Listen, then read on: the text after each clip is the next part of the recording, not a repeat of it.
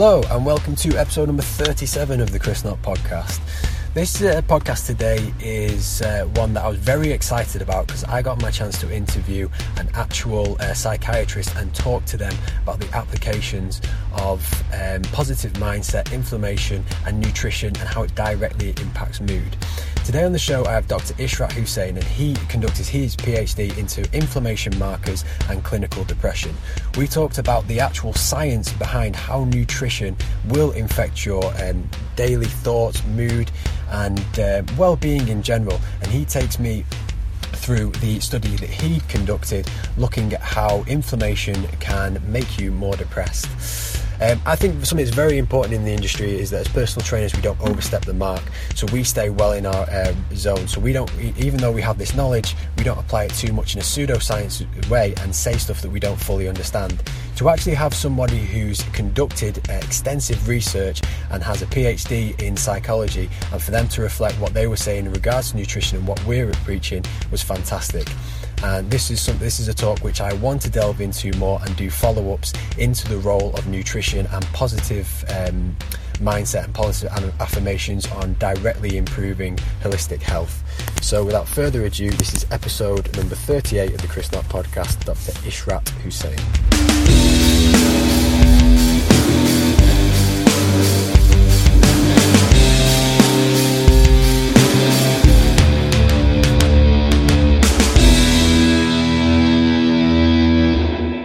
Okay, so we've got a really interesting uh, episode of the show today. One that I'm really excited about because when I first started this, I was really keen on making sure we didn't go just down the fitness and nutrition route. Uh, today's all going to be about psychology, the brain, and inflammation. And I have expert on that, Dr. Ishrat Hussain. Hello, Dr. Ishrat.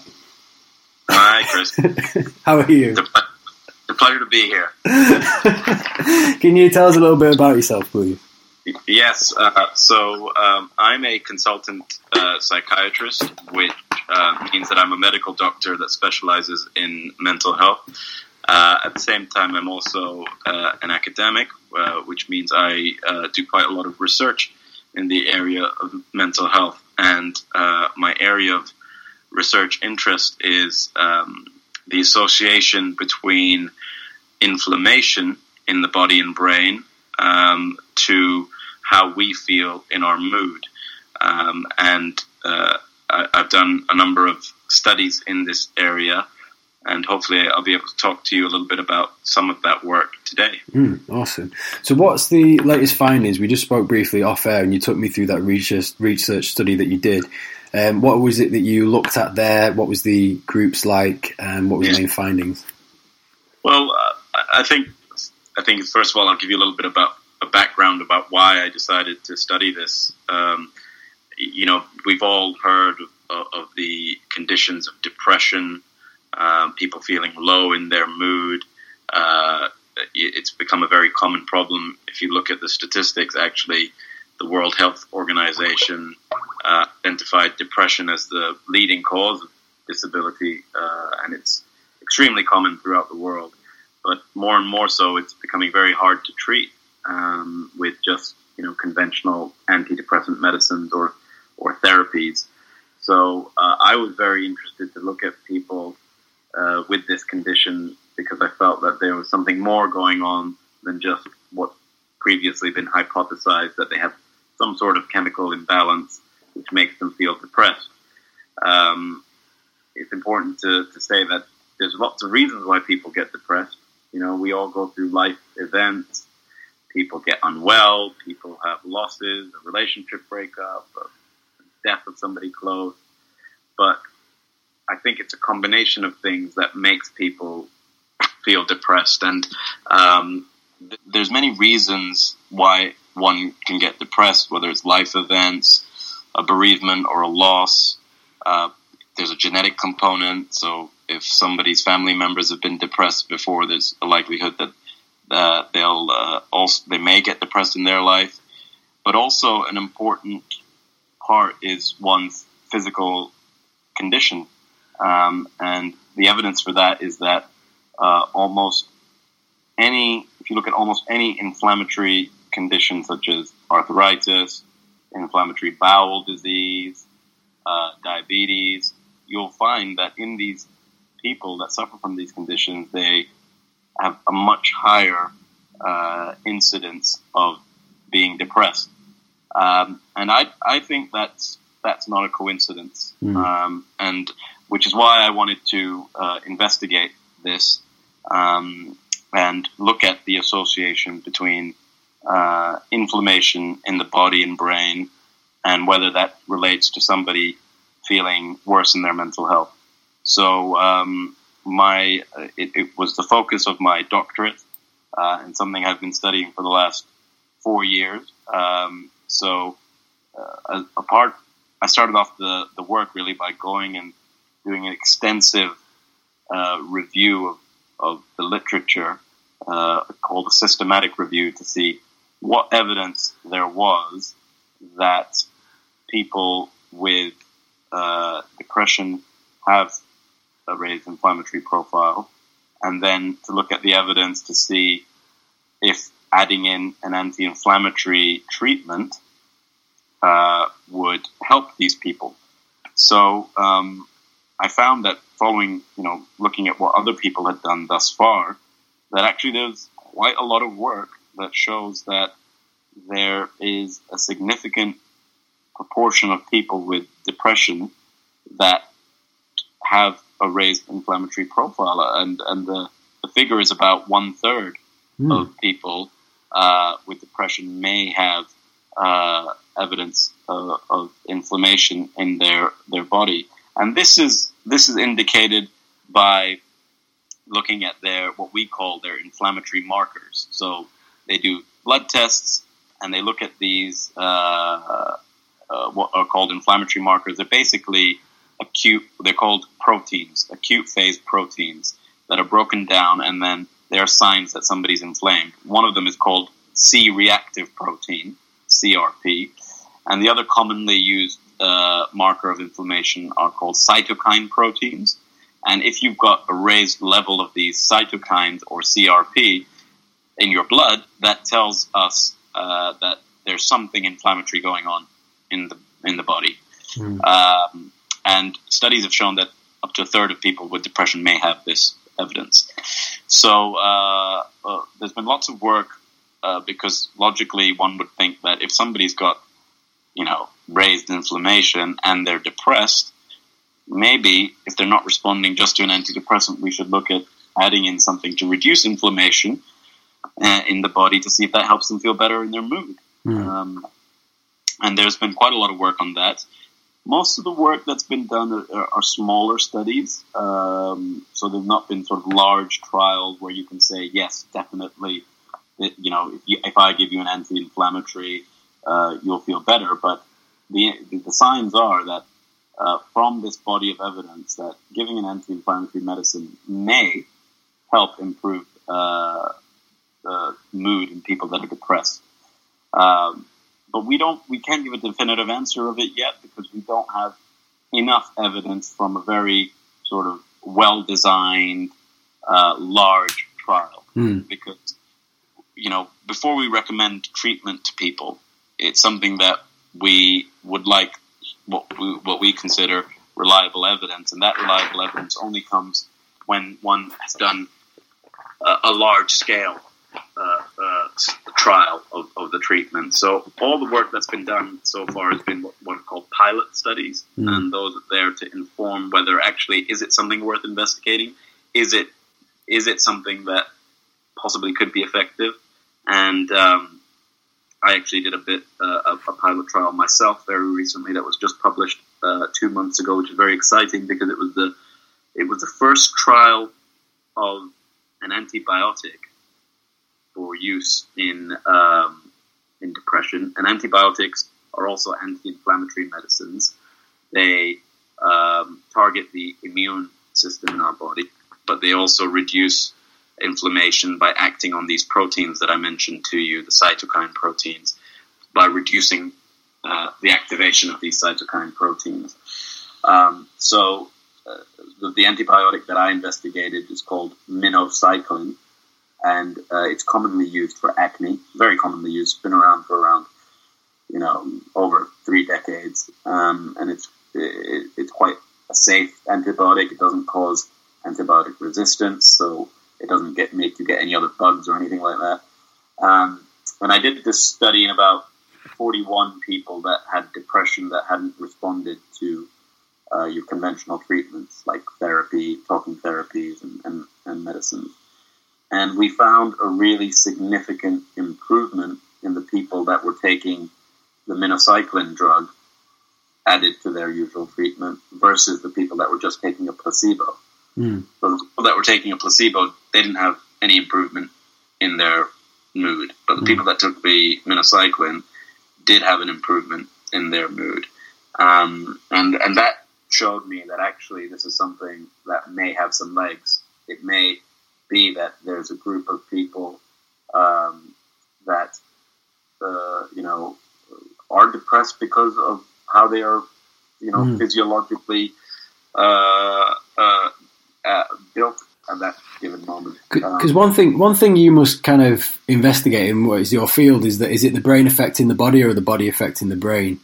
Well, uh, absolutely, and uh, that's what that's a very important point, and, and one that we really we can only answer by um, including uh, what we consider mechanistic tests in the studies. So, what we could do to see if it's actually you know what's causing this, uh, or is it is it the inflammation causing the depression, or vice versa, would be to measure somebody's inflammation level before we give a, a drug, an anti-inflammatory and then to measure it again, sort of halfway through the treatment, mm. to see if it's coming down and whether that is a sign that their mood is improving. Mm. And hmm. that would tell us that actually there may be a cause and effect relationship there that, you know, if the inflammation is coming down and the mood is going up, that tells us that, uh, that it's because of the inflammation that this person is depressed. So the, the placebo group is extremely important in these study uh, in these studies. Is the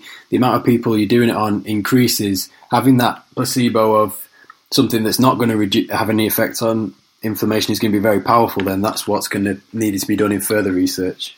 Absolutely. So yes, uh, that's that's absolutely correct. Because in, in a small trial uh, with only even with only forty participants, um, you are going to get uh, your results affected by the fact that you have, you know, a small group of people, only a small number taking the placebo. We need larger numbers. I think we need a, at least a study of about 300 people mm. for to really, uh, you know, see, see, if this is something that could be affected. Cool.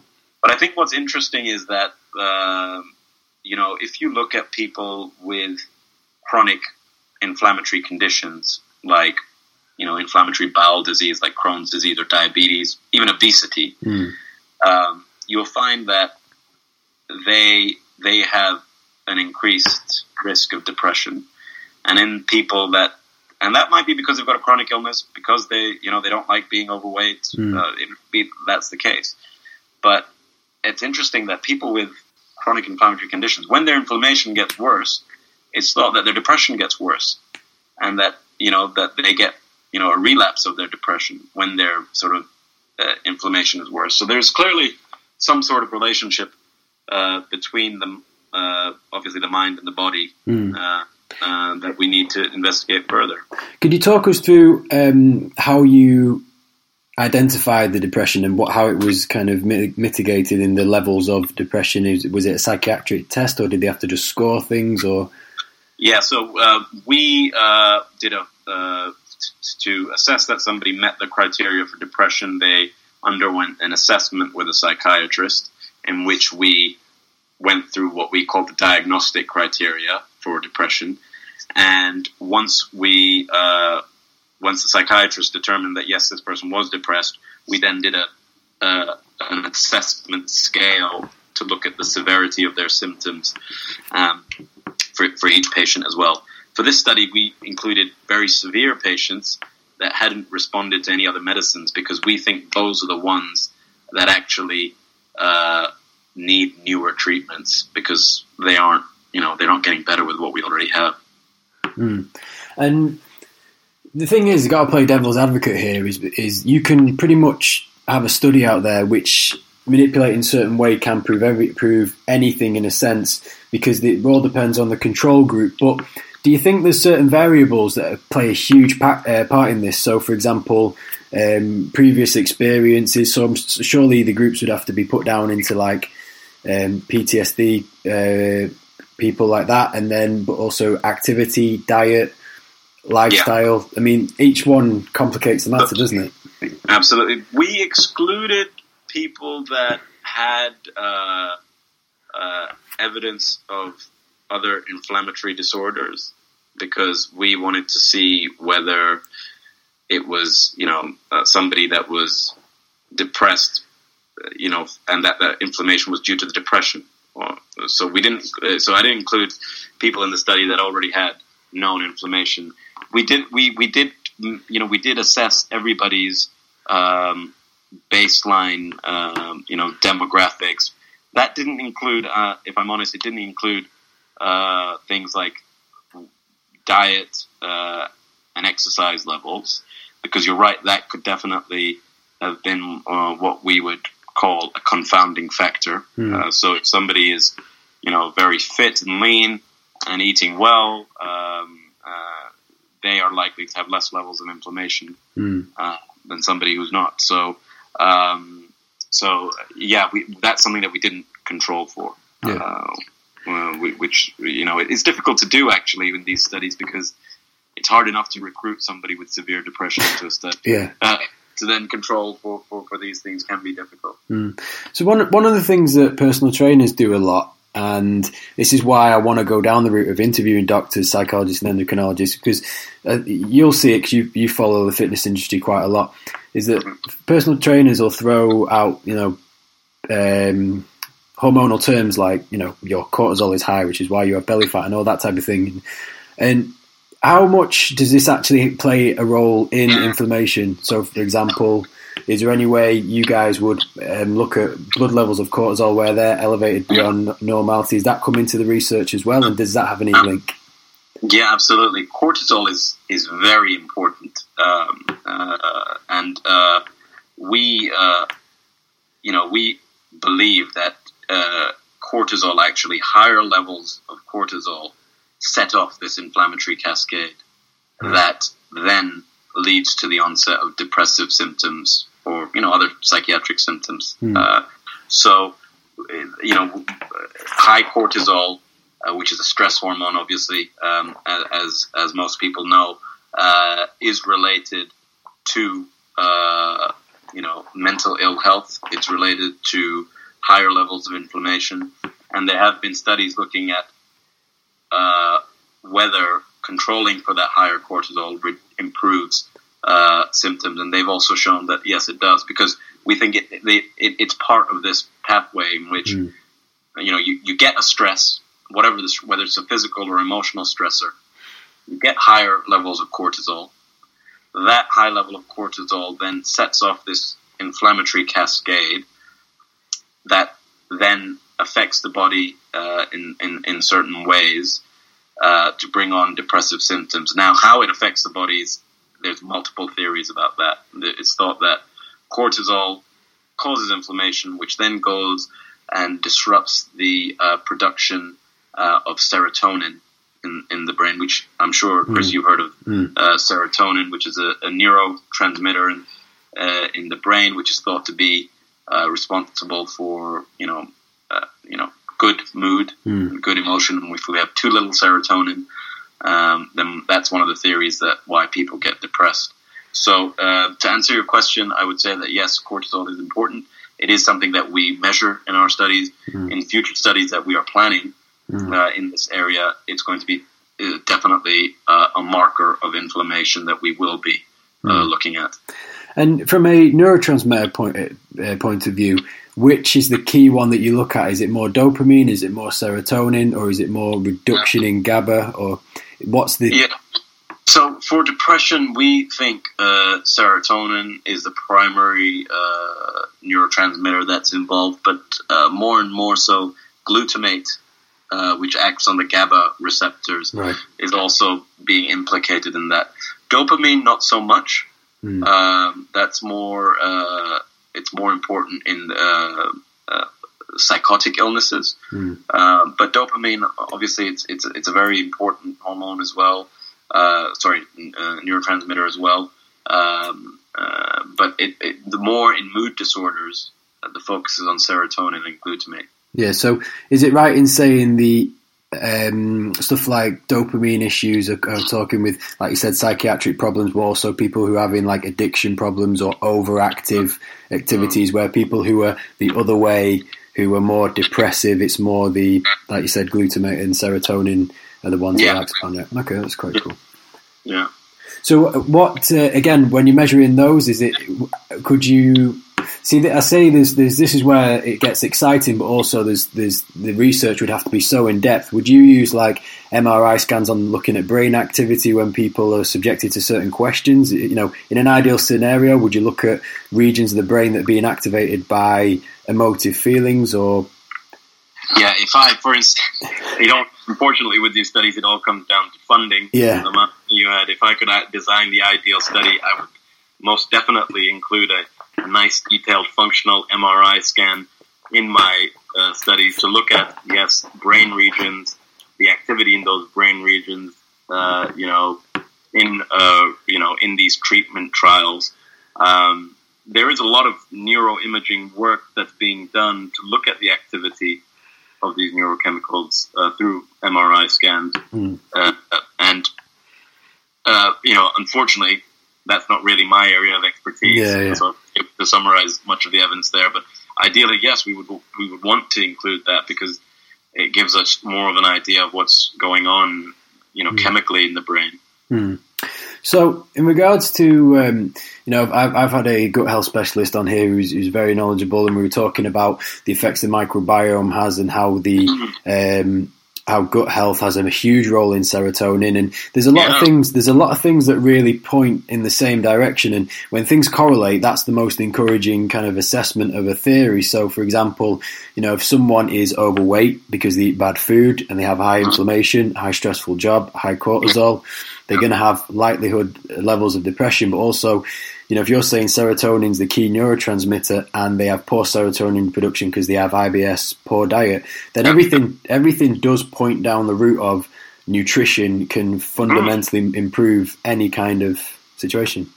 Absolutely, and, and there's something called the gut-brain axis. Mm. Uh, looks at the microbiome and how it uh, how it's involved a, in this uh, inflammatory cascade as well in people that are uh, that are depressed. I, I think uh, nutrition is essential. Mm. Uh, I mean, not only because I, uh, through, through, my own sort of interest in the field, mm. have, have, seen how it's impacted me, but I, even for my my patients, and now investigating this area, I feel that nutrition is very important in producing our baseline inflammatory uh, uh, level. Mm. So, uh, you know, I, I'm, I very much recommend certain supplements to yeah. my patients as well. Um, like, I mean, something that's very commonly used, which has got quite clear uh, anti-inflammatory properties is uh, omega-3 uh, fish oils, which people have done studies on, um, and its uh, effects in depression as well. Mm. Um, I've found some very positive outcomes. Mm. Uh, so that's something that you know it's, it's, not recommended by our guidelines. It's not something that we sort of prescribe, but I'm very much a believer that uh, nutrition, nutritional supplements, can play a very important role in reducing uh, inflammation, and as a result, also uh, you know improving our mental well-being. Mm. So especially the is the, the is the DHA dense yeah. uh, nutrient because they're saying from what I've read, I, I read um, the Zone Diet. I can't remember who is it by, but you might have come across it. And it's basically saying that the DHA dense fish oils is what helped the frontal lobe development in yeah. Neanderthal men, and that's how we ended up being able to create tools and things like that. So that's quite, like I say, it is very interesting because. Uh, is there any research that you've come across into um, vitamin D3 at all? That's probably one of my staples. Uh, no, I haven't. I actually, I, I haven't uh, uh, looked into that. Um, I know there's been some work into it, but I'm not sure of the, the, the, results of those studies. Mm. Uh, there have been some people that are looking at vitamin D3, more and more so actually. Mm. Uh, people are doing trials of it, and uh, uh, uh one of my colleagues actually uh, approached me about doing a trial in depression. So that's something that, that that's definitely a developing area. Mm. Um, well, I mean, what's your uh, experiences? Uh, I did. Uh, I did a talk in house for the uh, for the other coaches at, at Frontline, and um, it was my goal was to go through each supplement and go through dosages and what actually works because the the supplement industry is growing proportional to the fitness industry, and you know the it's there's a ridiculous amount of things that you can get, and now there's stuff like nootropics and brain nutrition is getting prominent, but the very basics in terms of the omega threes and specifically D uh, D3 itself is 25 hydroxy vitamin D3, um, right. and there's a study which I'll send to you by uh, Dr. Rhonda Patrick, which shows that it does improve serotonin levels and it can improve right. SAD. Um, so I would recommend all my all my clients to take at least two two thousand to four thousand IU of vitamin, a good quality vitamin D three and K two uh, throughout the winter months because we're just we just it was saying that you you'd have to have 15 minutes of direct contact of sunlight per day to make your um, to make the amount which you, which your body needs. Mm-hmm. So supplementary form, you only absorb 66% of the amount that you absorb through supplements as you would through uh, through direct sunlight. But it's definitely it's definitely a staple supplement. I make sure everybody's on, especially while sunlight's um, reduced. Okay but it also has positive effects on um, androgens. And so, so in terms of a, a, body composition one and brain health one, vitamin D three would be a, a, go to for me in conjunction with um, high DHA. Yeah. Um, fish oil. Yeah. So um, and uh, another one that's uh, you know turmeric uh, mm. in the diet, curcumin as well. Mm. these are all uh, you know they're not really supplements, but they're they're naturally occurring mm. uh, food products that uh, you know that that have anti-inflammatory properties. Mm. So, when when you're treating someone from a depression point of view, um, how much is it in the world of psychology? Is is nutrition? You know, you do it yourself, but just through your own anecdotal experience. But is nutrition touched upon at all, or is it kind of just psychological uh, protocols? It is touched upon. I don't think it's touched upon as much as it should be. Mm. Um, uh, but uh, from my clinical experience, it's something that over the years I am, am very much uh, encouraging my patients to do to follow a certain nutritional, you know, plan and lifestyle. Um, and we, we, where I work, we've got something called the Well-being uh, Project and Group, and we that diet and exercise is part of that. So, hmm. um, yeah, so it, it is getting more attention, but I still think there's scope to, hmm. to develop it further. Hmm. That's interesting. So, um, I had another question which we didn't speak about before, and uh, it's just something that A, I feel strongly about, but B, it's something I like because I've been doing a lot of research on the brain recently, and this is a good one for you as a, as a father of two. But how do you feel about um, because actually, you said this to me in a restaurant about seven years ago. And I think this is mm. really, really going to throw you off. You said that eventually everything will be done through the mobile phone. This is when, you know, uh, even uh, videos on your phone was quite innovative. You said mm. eventually the mobile phone will turn into just a device where people do everything. Mm. How much of an effect is uh, a, a supportable devices having on the brain? Do you think there is a link between dopamine receptor um, sensitivity reducing or being overly addictive? Yeah, I mean, uh, again, it's not an area that I've very much looked into, but I know there's a lot of work. A lot of my colleagues are, are very interested in this area, the effects of mobile technology on the brain. Uh, uh, from what I've read, I do think that you know there is definitely a risk of um, of addiction with it because of the, that uh, you know the effects on dopamine. Social media, in particular, I think, uh, is getting a lot of attention. There was a study that linked, uh, you know, uh, addiction to social media with increased incidence of depression, mm. um, and I think that's something that uh, is worrying. It's something that needs, uh, you know, definitely more work uh, in, and people are looking at interventions. Um, what I am aware of is that there is uh, uh, strong evidence to to show that individuals can become addicted to their mobile phones. Uh, there's strong evidence to suggest that uh, people can become very addicted to social media. Um, and recently, I was very worried uh, from uh, a study that was published looking at the links between social media use in adolescents, so that's teenagers, um, and uh, the risk of uh, depression, um, which was was very high in those that were addicted to social media.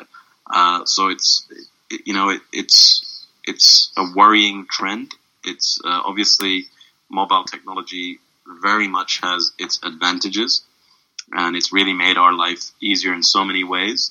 But I think that we we have to be mindful uh, of of the effects uh, that it can have, particularly in people that are vulnerable anyway uh, to dependence and addiction, mm. um, and we need to be mindful of that. Uh, so uh, it, uh, it's an area actually uh, that within psychiatry and within mental health is being developed as an area of, of, of academic interest. The whole mobile technology mm. and social media use, mm. um, because I think that like everything, um, uh, as uh, as long as it's used in balance, I think uh, it very much has its benefits, uh, even for health and well-being. Actually, mm. you know, there, there's so many apps. Uh, some of them that I recommend to my patients as well that uh, you know help them be be more mindful individuals. There's mindfulness apps, meditation apps, cognitive behavioral therapy apps as well.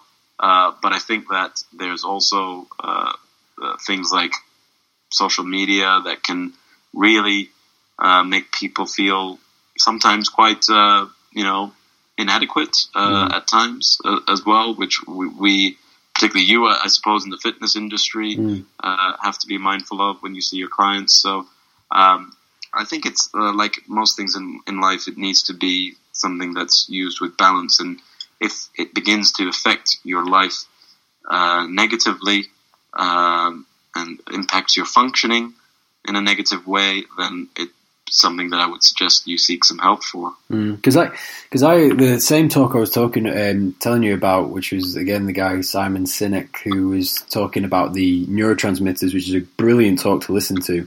He was saying that if someone woke up and the first thing they did was pour themselves like a drink of vodka or whiskey, and then when they went from room to room in the house, they took a cooler bag or took their drink wherever they went, you would immediately go and look at them and go, well, they're an alcoholic, they have a problem. Mm-hmm. But he's saying that what's the first thing that people do in the morning? They turn to the phone, they check the social media. Then what do they do from there? Is that they, if they leave, if they go into a different room of the house, they'll take the phone with them. And the fact of the matter is, and I'm not, I'm not by any means saying I'm not on my phone a lot, but these things are addictive, and yeah. you wouldn't, you wouldn't allow children access to cigarettes and alcohol. So why should they just be thrown on an iPad for hours on end? to with internet access, which is basically giving them infinite amounts of dopamine hits because they can go on whatever they want. And these app creators are very, very clever. You know, you look at children's applications on iPads and, and they're very brightly colored, they're very um, tangible for the kid, and they can download that, download that, and they're for free. And then I think I think personally they're very dangerous for for children. Yeah. Even you look at an i, you look at these tablets or these phones, they I mean, a baby could operate them. Yeah. My daughter w- was very comfortable swiping on a phone by the time she was probably around 12 to 13 months. Yeah. With, you know, which is very dangerous. And, uh, th- which is why actually with, in my own parenting style, I'm restricting the access to, uh, phones and tablets mm. for my kids. Um, and we as parents are actually quite mindful that we don't want to see, we don't want our kids to see us so much on the phone actually. Mm because then it becomes, I think, something that they see as uh, as as very normal. Mm. Uh, so absolutely, uh, you know, it is definitely something that we all need to be mindful of. Yeah. It's it's something that I think as I go on in the future is what I want to really bring to attention. And I know there's huge amounts of irony in reaching out to people through um, Facebook, through Instagram, through my website, and through you know podcasts, which will be listened to. Ninety nine percent of them will be listened to a mobile device. But I was saying it's not necessarily that using them is bad; it's just the amount. But also, it's something I do very um, feel very very strongly about is that anybody under the age of sixteen, and especially toddlers or especially children using mobile phones and using devices, I think we're going to really, really pay for this in terms of levels yeah. of depression, unemployment, and people just be growing up to be just downright um, socially inept because the, the, the, we are creating avatars of what we want to be online because it's so much easier than doing that in real life. Yeah, yeah. So anyway, that's my rant for anyway. Anyway, Doctor Ishrat, I uh, I very much appreciate your time. I know you're an extremely busy man with two young children, uh, but the information and the chat today I found fascinating. So thank you for giving up your time. It's a pleasure, Chris. Uh, anything for you. and, uh, uh, it's great to, to be here. I was really honored uh, and I'm flattered that you invited me. Thank you so much. Yep. And you're doing a great job. Love your posts. love the pods. Keep it going. Um, mm uh, and just to all the listeners out there, Chris is the reason I got into uh, nutrition, uh, and he's really been uh, quite instrumental uh, in making me uh, feel very, you know, very, um, very well in my, you know, both physically and mentally. So. Mm. Thanks, Chris. it's been a pleasure. Cool. And I'll put, for everyone listening, all the notes plus the link to the study, if you're interested in it, will be on my website uh, to download and to read as well if you want some further study on that. So thanks again, Doctor, and I'll speak to you soon. Take care. Take care. Thanks. Bye. Bye.